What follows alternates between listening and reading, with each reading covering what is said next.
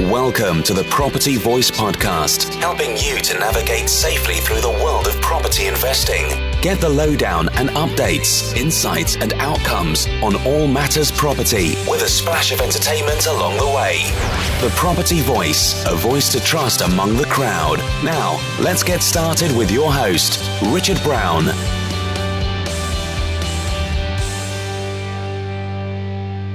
Hello and welcome to another episode of the Property Voice podcast.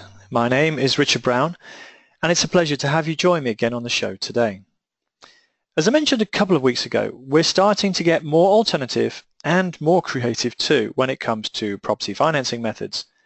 Over the next few weeks, we shall look at how we may not actually require any financing at all, at least to begin with. And we'll consider how we can leverage an existing property owner's asset and potentially their existing finance to fund our property investments. The next two weeks are all about lease options as we speak to both an investor and a deal sourcer that specialize in them. Today we start my discussion with Tom Appleton, a former professional footballer that ended his playing career in the USA before returning to the UK to build a property portfolio using lease options in the most part. Let's have a listen as Tom shares with us his experience in applying lease options as a creative financing method for property investment. Okay, so let's get on with this week's featured topic with Property Chatter. So um, here we are again on the uh, the Property Voice, uh, part of the third series proper, where, as you know, we're looking at uh, financing and in particular creative financing techniques in, in property. And I'm very pleased to say that I'm joined today on today's show by Tom Appleton. And um, I'll let Tom introduce himself, but I'm particularly interested in one, one his background and um, his sort of relative, you know, normality, as, if you like, and, and how he got into. Uh, he's going to talk particularly, I think, about lease options, um, how he got into it in the first place. But uh, Tom, are you there? I'm I'm here, Richard. Great stuff. How are you? Yeah, no, I'm absolutely fine. Absolutely fine. Thanks very much. Well, it's really good to get you on the show. Thanks for joining us today. No worries at all. Good Fantastic. to be here. Great. Well, um, let's just let's just get straight into it then. Um, I like to sort of move through these questions, you know, quite quickly, give the uh, the listeners something to chew over. But can you just give us a brief outline, an introduction into yourself and your background, and and in particular your specialist knowledge or experience in the area of uh, creative financing in general, but lease options in particular? Of course, yeah. So um, I primarily came back from a footballing background. Um, so I played football um, throughout my youth, and then I, I, played for a professional team until I was 18. Um, sort of went to university, did the whole three years at university, and then after that I sort of thought probably get back into and do something with this football. So um, I went to America and played uh, played football in Los Angeles. Um, very fortunate. Uh, sad thing is I got a, a pretty serious injury um, after a year or so. Um, so obviously was looking for other things to do from that point. Um, I was always very interested in property.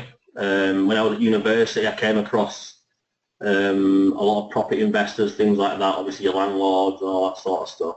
Um, so when I was in Los Angeles, I've got this football injury. I came across a few people who were fairly big property developers over there. Mm-hmm. Um, they've got a few businesses in property, done various different things. Um, and obviously that got me very intrigued. So I sort of met, met up with them more and more as, uh, as the year went on. Um, and I'm not sure if you know or not, but uh, purchase lease options are actually fairly common in America. Um, so although in England they're not they're not that common, uh, in America it is fairly. I learned a lot um, about purchase lease options in America, how they're done, um, various different things around that area. So that's how I really initially got, got introduced to purchase lease, op, uh, lease options. Um, was in America for another two years after that. Sort of, I didn't do anything myself in property, but I'd learned a lot from these uh, now friends that I'd met over there. I'd sort of set up my own coaching academy. My injury got too bad, so I ended up coming back to to England. And I thought, well, I really enjoy property. It's something I really want to get into. Um, so I started started sort of my property journey when I came back to England. Um, and obviously I liked the strategies of purchase lease options. They weren't that common in England, so um, I thought it was something I could really sort of take advantage of. Yep. And, and when was that? When you came back to the UK, Tom? Uh, I came back into uh, start of 2012. So just just four years ago. So four years ago, yeah. Still quite a young man then, I guess. Yeah, well, I just turned 30. oh, congratulations. So, not too young anymore. yeah, I suppose. Yeah, that's what we're looking at. But anyway, I tell you what, though, someone, who, someone who likes football and property is uh, is definitely a man after my own heart. Anyway, so uh, it was uh, it's easy to talk to you, that's for sure. But um, and fascinating, really, that at university you kind of got into property, presumably looking from you know yeah. the, the, sort of tenant point of view at the landlords um, at that moment. Definitely, yeah. Yeah, yeah I mean, the, my second year of university, I got um, I was going on a viewing to view a few properties, and I got picked up in a Range Rover. Um, and I was thinking, oh, this this guy seems to have done okay. And I got speaking to him, and it turned out he wasn't the letting agent; he was the owner of the properties. Mm. So uh, that sort of got me intrigued as a, as a young 19-year-old um, how this guy had sort of done it. So that's what really sort of got my attention um, around property from that sort of early age and while I was at university. So well done, and I, I agree with you actually that um, in terms of the uh, lease options or lease purchase options, as you as you like to call them, they um, mm-hmm. they are more popular in other places, particularly the US. I think Australia as well, actually. Um, yeah, obviously, yeah. they they are growing in popularity here, but um, we often tend to get what the states gets about ten years later. so um, yeah. you're ahead of the game in that respect. So why don't you just tell us a little bit about um, lease options or, or purchase lease options, as you like to call them? What what are they um, mm-hmm. So a purchase lease option basically is um, a delayed purchase. So obviously you will you will set like a certain time frame. Um, you will lease the property for. So initially, obviously, you will lease the property from the landlord, and then the option side of it is um, a set purchase price. You agree with the the vendor, um, and then obviously you can purchase. You can exercise that option any time in the period you sort of agree with the vendor. Um, so say five years, um, you can agree with the vendor that you are going to purchase this property any time within the next five years. You will then lease the property in the meantime so you can use it for the cash flow, um, which we'll obviously talk about a bit, a bit more later. Um, and then obviously the option side of it is the, the actual purchase of the property, which is obviously um, set a set price. Okay, so basically, did you say a, a deferred purchase? Yeah. It's a, a, delayed purchase. Delayed purchase, delayed purchase. Yeah, so that would yeah. be that would be different to say a deferred completion uh, type of yeah. contract, wouldn't it? Yeah, it's just an option to buy it at a future date. Yeah, yeah that's it. Yeah. So just drilling into the detail then a little bit um, in terms of how it might work in practice. Um, just talk yeah. us through the different types of um, things that you you know you kind of look out for in a, in a, in a typical uh, purchase lease option transaction. Things like how long a contract it might be, or lease or rent yeah. payment levels, the option, th- this sort of thing. Just talk us through some of the mechanics or the components, if you like. Of course, yeah. So um, I primarily invest in HMOs. So I've got a fairly large portfolio of HMO properties. Um, and the, the normal sort of thing you'll find with HMO properties, obviously they're owned by landlords. Um, so it would sort of depend what sort of issues or problems they might have got um, with that property. A lot of that time, that can be they can't rent the property out. Um, the property is very tired. It's not attractive to tenants anymore. Um, there might be occasions where they've got negative equity on the property, um, things like that. So that's sort of a lot of motivation from the vendor's side um, of how it sort of might work. Um, so when you're then negotiating with the vendor, um, it, I mean, a purchase lease option can be sort of any, it's a, it's a contract you can sort of do anything with really. Um, so you can sort of give it any sort of length you want on the time you're going to lease the property for. Um, you can agree sort of any purchase price. So a typical sort of length I like to do uh, anything between five to seven years. And that's basically because it's a long enough period for some capital growth on the property. Mm-hmm. Um, but it's obviously not too long where, um, I don't know, like 10, 12, 15 years down the line where, I don't know, the, the vendor might not be too happy with leaving it that too long. Or, I mean, even yourself, obviously you want to eventually own property outright. So I like to do anything between five to seven years. I think it's a good a good term to have a good capital growth, but also not too long where you can make the purchase and of own the property then. So typical length, as you say, is flexible, but um, you like to aim at five to seven years. It gives an opportunity of a little bit of capital growth to kick in.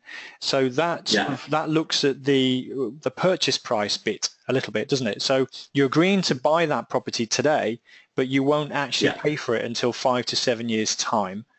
Um, Yeah. what typically, what you know, would you set the purchase price at? What are the drivers that would determine what that purchase price in five to seven years might be? So again, um, that comes down to the negotiation with the vendor, but um, primarily you want to get what the purchase price is, what the market value is of that property today. Um, for example, in, in my area in Leeds where I invest, um, you might get a HMO, a five bedroom HMO, but the market value is worth say 200,000 today. Um, so you'll get an option price of 200,000 and then obviously you can then purchase, purchase at that price um, any time during the option period you have. Obviously, normally I do five to seven years, so uh, purchase that property for 200,000 any time up to five to seven years. Um, and obviously that then gives you the advantage of um, hopefully getting some capital growth during that time. Okay, so you, you'd normally try and set the option price in the future at today's market value, uh, and Yeah, today's market value, yeah. yeah, and I guess that's pro, you know probably uh, because you're HMO, using HMO strategy as well, and you can uh, we'll come on to it, but I dare say you're making you know decent cash flow um, out of the property as well. Is that right? Yeah. I guess Yeah. it could be a scenario though, and, I- and I know what you've said is basically you can do anything you want with it. You need to understand what the uh, Mhm. what the vendor's position is and their motivation is. But for argument's sake, Definitely. if the um, if the market value today was um, let's say below their mortgage, I presume that might have an influence on what the future purchase price might be as well. Definitely, yes. I mean, I'll, I'll give you an example of one of mine I did last year. This was a um, six-bedroom HMO. Um, the landlord was uh, struggling to rent it out. There was a few issues with it. It wasn't so he had all, obviously all the regulations. It had a HMO license and everything, um, but he, he couldn't rent it out. He was looking very tired. Uh, this landlord bought at the height of the market back in 2007, um, which was a, a very inflated price. Um, so um, he actually had a mortgage on there for 220,000 um, and the, the actual value of the property today is probably about 190, 195. Mhm. Um, so basically, obviously, I, when we were negotiating the option, obviously you want to be as fair as possible with the vendors also um, and sort of come to a win-win agreement with them. So basically, we set the option price at, at 220, which was his um, outstanding mortgage. Yeah. Um, and that's and that I've got um I've actually got a slightly longer one on that. It's I think it's eight years on that, one, which is the longest one I've done. Purely because that was the sort of length of his mortgage as well. Um, and obviously because there is a bit of negative equity there, it gives it more time to sort of come up in value. And then when I come to exercise the option, hopefully it will have gone over the, the mortgage amount and also um, a bit of capital growth myself as well. Yeah, well, I, I want to kind of get into the sort of drivers from the motivation of the owner's point of view in a second, but just to sort of pick a little bit the, the bones of what are the typical components. Um, I guess there's two of the bits we haven't really talked about too much. One is the, the lease bit or the rent payment, and the other bit is the Yeah. op- option fee. Um, so Yeah. what, what do you normally, what, you know, what's typical for, for those types of things? So the option fee typically is one pound.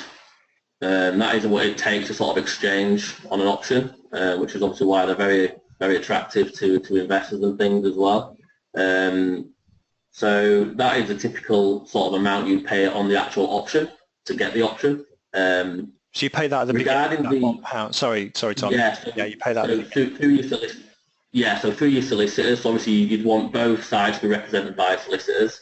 Um, I have my own solicitor, which I use for all of my sort of purchase lease options and everything, and then I can obviously, you can obviously recommend a few to the vendors if they're not too sure of any that sort of specialised in that area. Um, and then obviously through the solicitors, you will exchange on the contract, the purchase lease option contract for one pound. That's typically what you would pay. Okay. Um, obviously, you've got solicitors fees and all that sort of stuff on, on top of that. And then, Um, sorry. yeah, for yeah, regarding the the sort of lease fee, that obviously again is negotiable. The great thing with options is, um, for me anyway, I'm I, I'm quite entrepreneurial. I sort of like that side of it, the creative side of things. You can be very creative with these things. Mm-hmm. Um, and obviously the solicitors are drawing up the contracts and you can sort of put forward how it's going to work, which is obviously a great thing for investors if you like to sort of do that sort of thing. Um, so again, you're looking for does the does the vendor have a mortgage on the property? How much the mortgage is, what their interest rates are, um, is it variable, is it fixed, how long is it fixed for? So you want to sort of get all that information because obviously you can't help the vendor out um, if you're not aware of that and sort of negotiate um, a sort of purchase lease option on there. So for example, if um, the vendor's got a mortgage of, I don't know, say £600 um, a month, make numbers easy, um, and they're paying that every single month, you can sort of negotiate a good price for with the vendor on the lease fee per month. So um, again, if they're mortgage is £600, you can sort of, I personally like to make it a bit more attractive to, for the vendor. So I might start my negotiations obviously slightly higher than £600. Um, because obviously if they're making a bit of cash flow during that, that time as well, obviously it's more attractive for them as well. And obviously they're, they're getting something out of it. Um, and obviously that's got to determine sort of what you can rent it out for as well. Um, because uh, there are occasions, obviously, you might only be able to just cover the mortgage, because that's what would sort of make it work cash flow wise for yourself. Mm-hmm. Um, so, so yeah, basically, it's say you, they might have a mortgage of say six hundred pounds, and you might pay a lease fee of say 700 800 pounds. Mm-hmm. Um, so it makes it very attractive for the vendor. Also, that's a set amount. So obviously, uh, once the contracts are drawn up and everything, you are obviously legally obliged to pay that lease fee every single month. Um, just like you would sort of with a with a mortgage payment. Um, and obviously that's paid to the vendor uh, once a month also during the uh, obviously the um, during the length of the, the option period. So it's it's guaranteed payment to them effectively, isn't it? Yeah, yeah, yeah, definitely guaranteed payment to them um, every single month. I, I treat all of mine any option I go into. I treat it as if I'm definitely going to buy the property, mm-hmm. um, because obviously then um, you're going to be doing the right thing also as well. You're going to you, you're the the lease fee basically a mortgage payment to me. I, I see it that way because obviously um, yep. you're, you're legally about to pay, pay the amount and everything. It's that's interesting because I think you've kind of pegged your lease fee, and I, and I, appreciate what you said that it is flexible and you can just discuss and mm-hmm. negotiate. But you, uh, yeah. it sounds like you try and peg your payment to the excuse me the owner's uh, lease, um, sorry, not lease, uh, mortgage payments. Um, you didn't mention market yeah, market rent of the property there. I'm just curious about that. I guess that could be something else you could peg it to. Is that would that be fair? Definitely, yes. Yeah. So obviously, the, the, the thing you've got to sort of look for is what is the, the amount each month for the for the vendor. Mm-hmm. Um, well, and it obviously varies on which strategy you use. So again, say if the the mortgage amount is six hundred pounds, but the rental amount for that area um, is only £550, obviously it wouldn't work. So you've got to sort of look at those sorts of things. With the strategy I use on HMOs, um, obviously you can get much more rental income. So you might uh, have a mortgage payment of £600, but the rental amount you can get on a on a HMO in that area might be say £1,500, £1,600 a month. Um, so obviously then it sort of works in much more your favour as well uh, then also the, the vendor's happy because you might be paying them 700, 800 pounds on the lease fee. Yeah. So I, I think that's great uh, that you start from the position of um, understanding the issues that the, the owner or vendor might have because um, yeah. sounds to me like you're trying to almost tailor make a proposal which fits their mm-hmm. needs. Is that is that kind of fair?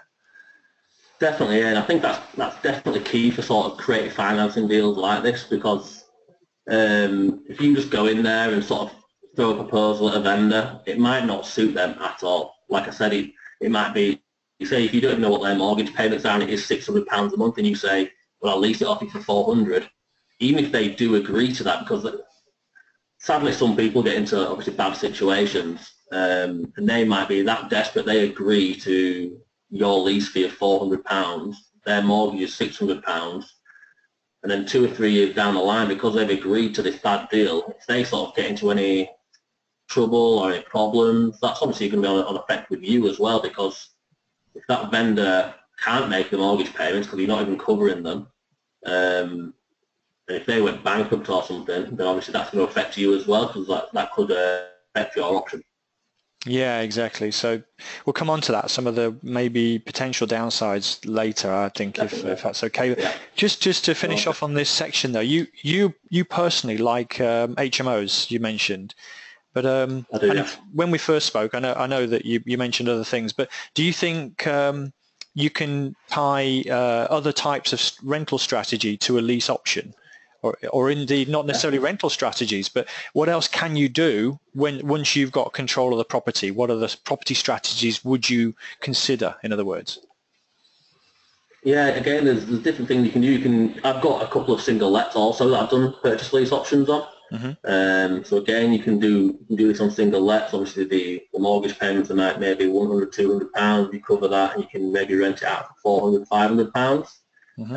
Um, you can use LHA strategy as well. I don't personally do that, but you could um, you could get a, a purchase lease option on a on a single let property, and you can use the LHA strategy, which obviously um, you can get much better rental incomes from. Um, there's also flipping properties on this, so you could you could do an option. Um, you could lease the property short term. You could give the, the property a refurbishment.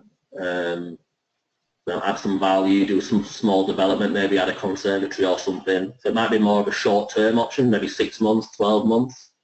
Um, if you do the property up and then you could sell it and, and sort of make the the equity growth that you sort of gained on the development side of it. yeah, and and I guess you could also do things like tenant buyers and things like that, couldn't you, on a more longer Yeah, yeah. So I, yeah. I guess what we're kind of driving at is it's quite flexible. Yeah, definitely. Yeah. so again, like I said, it's the strategy I really like because you can be very creative with it. It's um, sort of tailor make them to suit the vendor's needs and also your own needs, um, which makes it again a very win-win sort of situation. And why, for me, um, it works. It works a lot with vendors and, and people in situations like that. It's interesting you say work, it can work a lot with vendors. Um, you know, the, I, I guess in the um, in the downturn that we had around about you know 2008 to 2010 in particular, um, Yeah. one of the most obvious drivers that people might have had at that point in time is negative equity, and you mentioned that earlier. Yeah. Um, Yeah. But is that is that the only trigger or you know motivation why a, a- an owner or vendor might consider a lease option? Are, you know, you mentioned you touched on a few. I'm just curious to know if, if in other words, is it is lease options only be, only suitable in a down market, or is it suitable in other situations and other uh, market cycle uh, positions as well? Yeah, I mean, I'm, I'm of the opinion where there's, there's always purchase lease option deals out there. Um, the market conditions do sort of dictate sometimes. Obviously, in a down market where people are, like you said, in negative equity, things like that, there are going to be a lot more opportunities to do purchase lease options. Because the market has picked up a bit now, I'm finding there are not as many purchase lease options, but they're, definitely still out there. Um, so I personally think that could, they could work in any sort of market.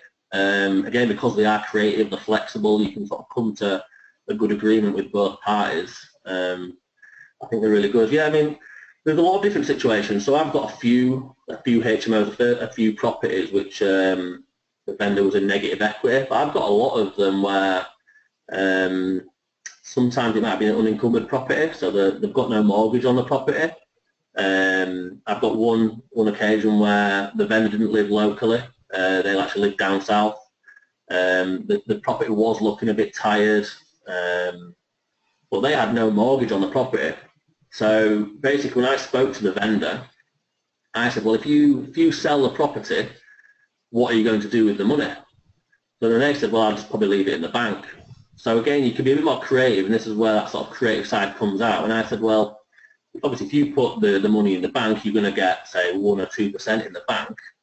What? And obviously, this is an opportunity. And I I proposed to them a purchase lease option. I said, well, if I pay you say eight hundred pounds a month, um, a lease fee, guaranteed rent every single month for five years, that's going to be say six percent a month, rather than the, what the bank would give you one or two percent. So again, that's a situation where the vendor was well off. They have a, a great job, no problems unencumbered property. Um, but what I sort of tailor-made a solution where it obviously made much more sense for the vendor to make more money during that time as well. So they got the, the purchase price they wanted, Obviously, during the option period, they obviously made a much better interest rate than they would uh, from putting it in the bank.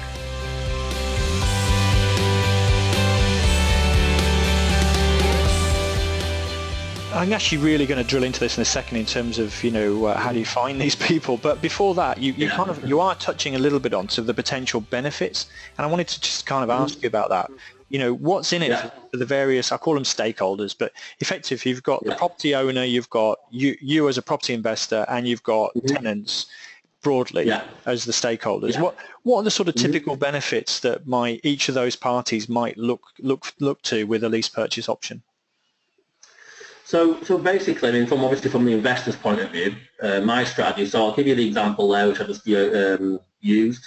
Um, I did this deal, I think it was about a year and a half ago now. Um, so we agreed on an £800 a month lease fee every single month. We agreed a five-year option period um, at purchase price of today's market value. Um, so obviously the lease fee is £800. I personally rent to professionals. Um, so I do an all bills included package to for the tenants as well. So um, it's all bills included, which is normally about £350, £400 a month. Um, I do obviously a, a TV package, um, Wi-Fi, all that sort of stuff, which is from obviously from a tenant's point of view very good. Um, and then I can actually rent that property out for 2300 um, So I make um, like just like about a thousand pounds a month on that property, uh, cash flow net. Um, so from the investor's point of view, um, you're obviously making great cash flow there. I've got an option price now, so I'm in the next five years. Very very likely I'll get some good capital growth there as well. Um, so obviously from the investor's point of view, it's great. You're getting both cash flow and capital growth. Um, from the vendor's point of view, in, in this situation, again, they didn't live locally, so it was a bit of a hassle for them. They couldn't get it rented out. It was tired. They had to spend a bit of money on the property. Um, it was unencumbered. They had no mortgage on there. Um, so from their point of view, they're getting much better. They're going to make more money than they would selling it now. Obviously, they were just going to leave the money in the bank. So I'm giving them a, a higher lease fee, guaranteed every single month. Um, they're making, I think it worked out something like 6.2% every single month rather than the 1 or 2% that are made in the bank. So from the vendor's point of view, they're making much more money. It's no hassle for them. It's guaranteed. They don't have, have to find tenants. Have to find money for maintenance, all that sort of stuff. It's completely passive for them. So it's, from their point of view, it's great as well. Uh-huh. Um, and then from the tenant's point of view, so during this period, I've sort of tried, I've created um, sort of a management company around my HMOs, just privately managed. So I have my own property managers, all that sort of thing now, which all privately manage my properties. Um, and we try and do it all obviously to a high standard. Um, we, we, want the service to be good with an all, all build inclusive package, uh, package sorry. Um, we have cleaners uh, twice a month who come around and clean all the properties and make sure the standards are kept high. Um, so from the tenant's point of view, from from that sort of angle of it as well, the tenants are getting a, a great house to live in in a great location. Um, so that's sort of, in my opinion, why it works so well sort of for each party. Yeah, I can see that. There's definitely triggers and interest for, for all parties, aren't there, with uh, with this strategy? Yeah. Um, so yeah. I, I got to ask you then, how do you find these people who will agree to uh, lease option their property to you? because um, they're not they're not advertising on Rightmove, are they? Well, they're not advertising on Rightmove no, for no. purchase option anyway. no, they're not. um, so basically, I, I go straight to the vendors. So I market straight to the vendors. Um, obviously, because my strategy is HMO properties, um, then I look for sort of certain sized properties in certain areas. So in Leeds, um, big university city, there's a lot of big properties like that where they sort of uh, live in everything. So I target those areas, specifically target those areas. So I will do letters straight to vendors. Um, you see a certain amount of properties, what you think are, are very suitable to um, HMO, you can go on the land registry, pull off their details sort of send a letter straight to them. Um, agents as well. Um, a lot of the time, agents can be very receptive to purchase lease options as well. Um, letting agents in these sorts of areas because you've got to think from a, from a letting agent's point of view, they, they're looking after properties and they are a complete wreck. Um, the landlord doesn't want to spend any money. It's, very, very difficult for them to get to get it rented out. If you're, if you're going to speak to the letting agent saying, look, I'm going to spend a bit of money on this property, doing it up, making it look nice, it's going to make it much more easy to rent out. Um, you can sort of obviously give them and I don't know, like a finder's fee or something. So it's it's a win sort of situation for the for the letting agent. Obviously, then you can get get contact with the landlord that way, um, which is a strategy that works very well also. So um, direct to vendor, as you say, I, th- I like the personalised approach. So basically, you find out the mm-hmm. property, then track down the owner, and then write to them individually. Yeah, I guess. Yeah, definitely. Yeah. So um, yeah, there's, there's, things like the HMO register and all that sort of stuff as well, where there's um, the owners uh, that the property properties they own, uh, their addresses, so you can send letters to their addresses through that as well. Um, and sort of personal approach to it, obviously approaching them personally and sort of um, seeing if you've got, you can provide a solution to them for the sort of their uh, problems they might have with the property. Great, and I guess from the agent's point of view, so you're talking letting agent's point of view, if you can you can you know reduce their hassle, make their life easier, but also potentially mm-hmm. um, they still get some sort of financial reward, whether that's a, a finder's fee or ongoing uh, uh, letting agent fee, I suppose, could happen as well, couldn't it? No, definitely. Because I mean, from a letting agent's point of view, if they've got a property that's pretty much impossible to rent out, they're not going to make any money on it. It's becoming a hassle to them. If you can say to them, "Look, I'll pay you a finder's fee," or sort of come to an agreement with them, obviously then they're going to make a financial, you're going to give them a financial reward also. Mm-hmm. it sort of benefits everybody. Okay, brilliant. Well, um, if someone is looking to get into lease options, lease purchase options now, what what sort yeah. of advice or general tips and pointers would you maybe give to them if they're starting out today? Um, definitely educate yourself. So I mean, I was looking after I met a few people in America where it is a bit more common. Um, sort of, I sort of sought them out afterwards. So I've obviously found out a bit about them, what they did, and I sort of tried to spend as much time with them as I, as I possibly could. Um, so I saw it a bit like a mentor, if you like, where you, you're learning as much as you can about a certain thing. And I did the same when I came back for, to England. I found I try and find people who, who are doing these sort of strategies. How are they finding them? What are they using? Um, so you can really educate yourself on it. I think education is really key on these sorts of things because you don't want to go in there and sort of do something wrong. Mm-hmm.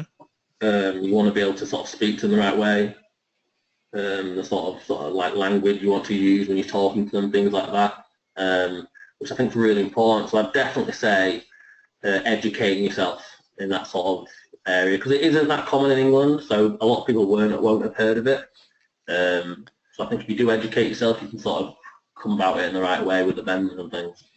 Yeah, I mean, it's a good point because if you walk into a vendor, uh, you know, just you know, pretty much first meeting, say, how do you fancy lease purchasing this to me and I'll buy it off you in seven years type of thing. They're just going to look at you like you're bonkers, I suppose, aren't they? So. I'm pretty sure you won't actually put it to them that way, even though that's the, the structure we've been talking about. no, definitely. Um, so again, it's the language you want to use. So you go into a vendor, I mean, I'm sure if any of your listeners are listening now and they've never heard of a purchase lease option, I'm sure if, if someone came up to you and said, oh, can I buy your house on a purchase lease option, that you'd be like, what, what do you mean? What's, what's that?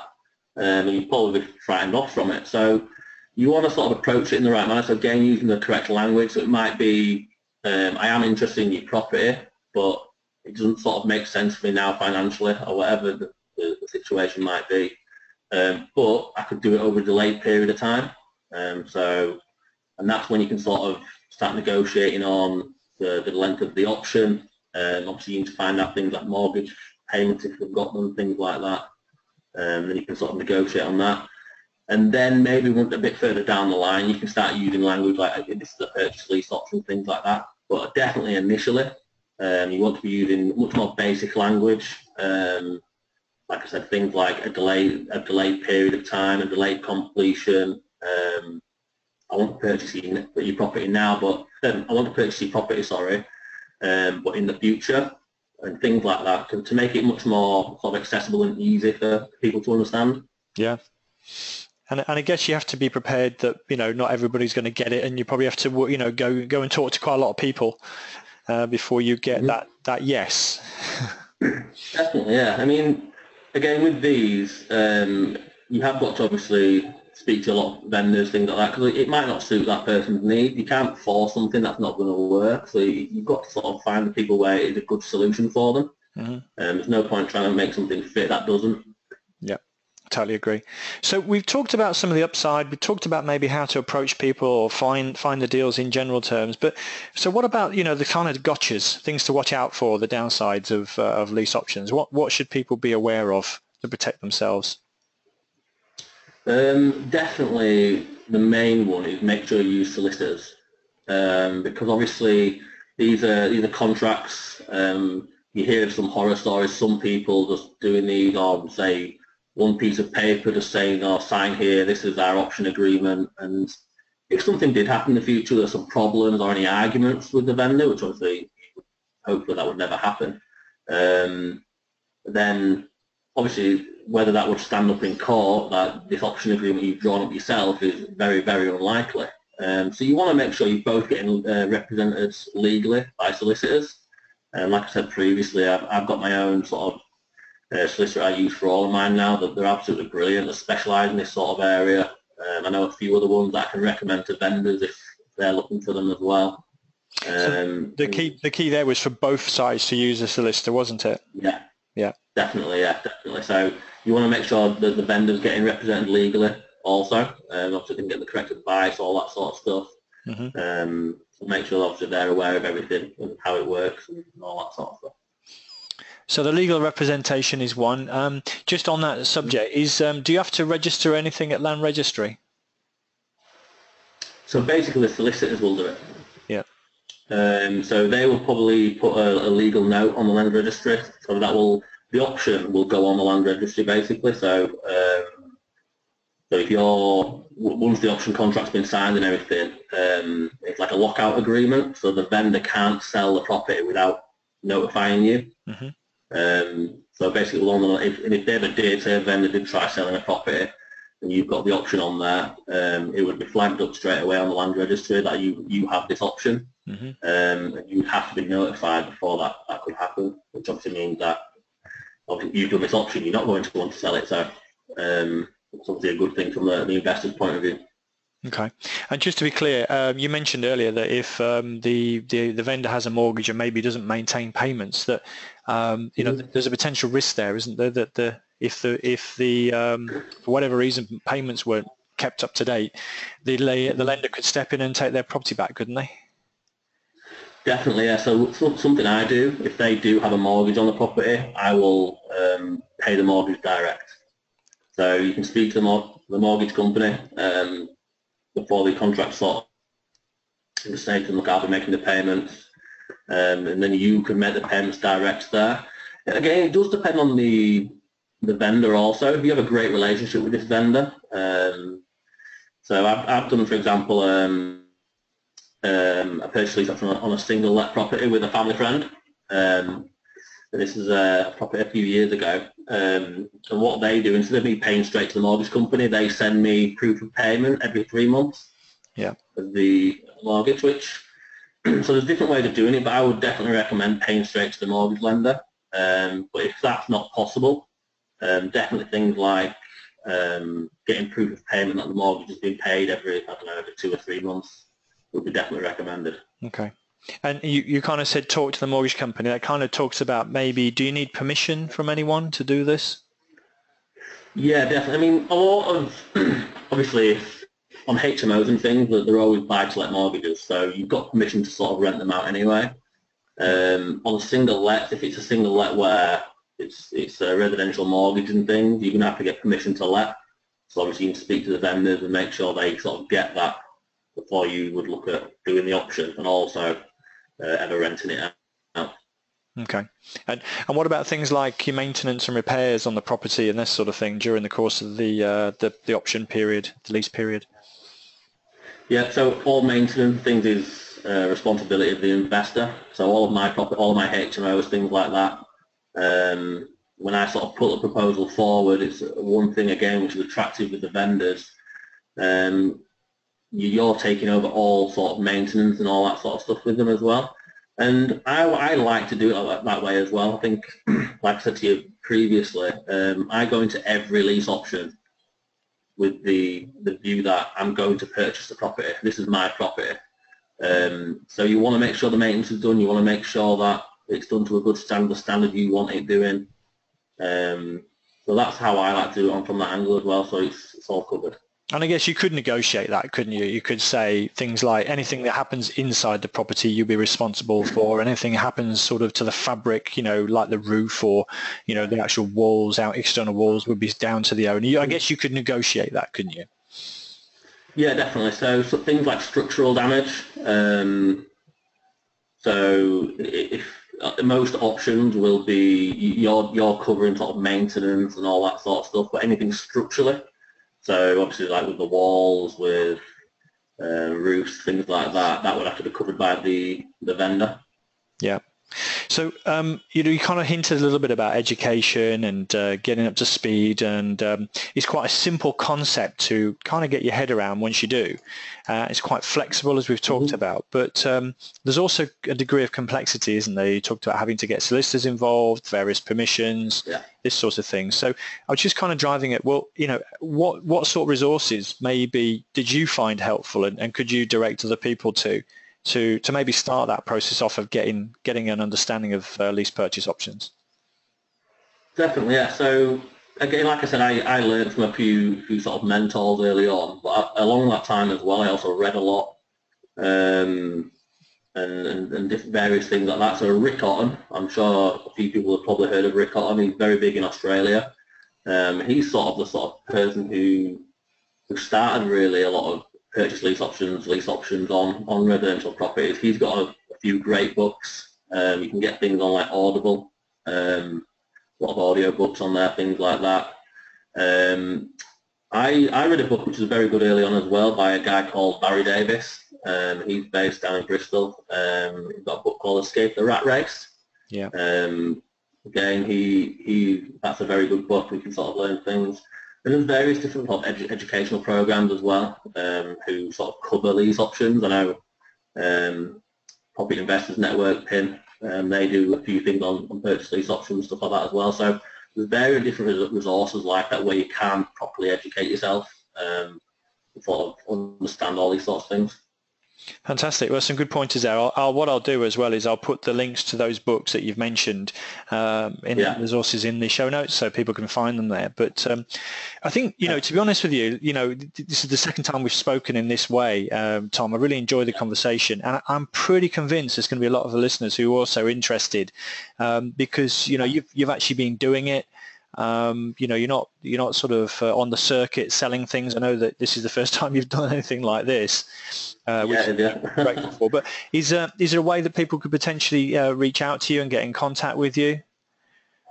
Yeah, of course. Yes. I mean, if anyone's got any questions or would like to know how to sort of do these sorts of things or would be interested in, in coming to have a look, um, my email address is tom.appleton01 at gmail.com. I'm more than happy to sort of help anyone out or any questions people might have. Um, like I said, it is a, a, bit more of a complicated strategy, so initially anyway. So if I can help anyone out in that in that way, that'd be great. That's very generous of you, uh, Tom. Thanks for that. Um, I, I, guess sort of probably just before we wrap up properly, is there anything I should have asked you that I haven't? you know, you know what you think? Um, what's no, what, the guy missed his point? What is it? you know.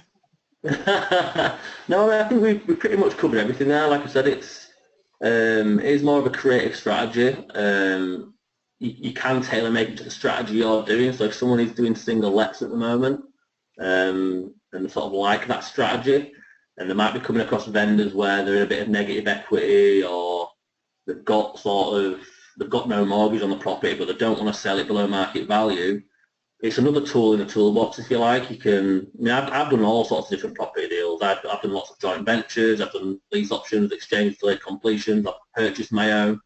Um, I think sort of having that in your toolbox. So if you come across a vendor where a BMV isn't going to work, or um, I don't know something along those lines, and they're wanting the market value of it today, something like a lease option is a really powerful thing. And I've found it to be um, one of the best sort of solutions really. It really works for, for all parties.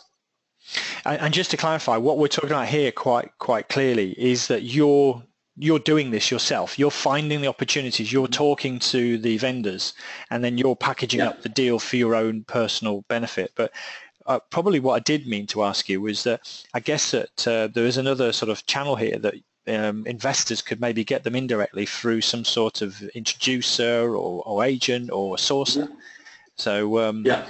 I, guess um, similar rules apply, but somebody else is doing the legwork. But I guess the, the, the, the from an investor point of view, is maybe acquiring a deal like that, they have to spend a bit more uh, time and attention on the due diligence to make it make sure it all stacks up. Is that be fair?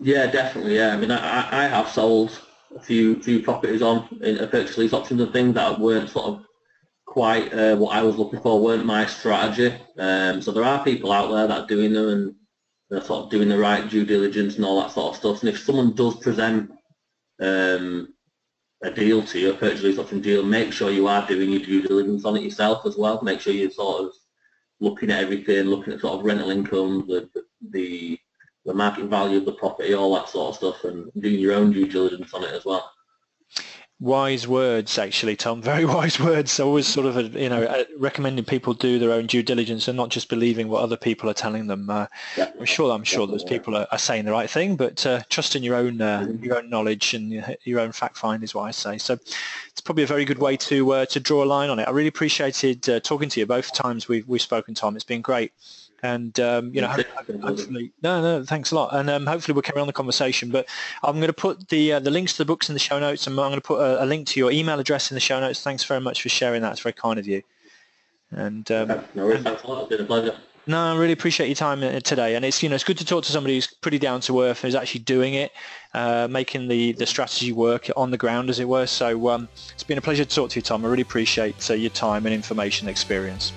No worries. Thanks a lot, Richard. Good to speak to you too. You too. You take care. Thanks a lot.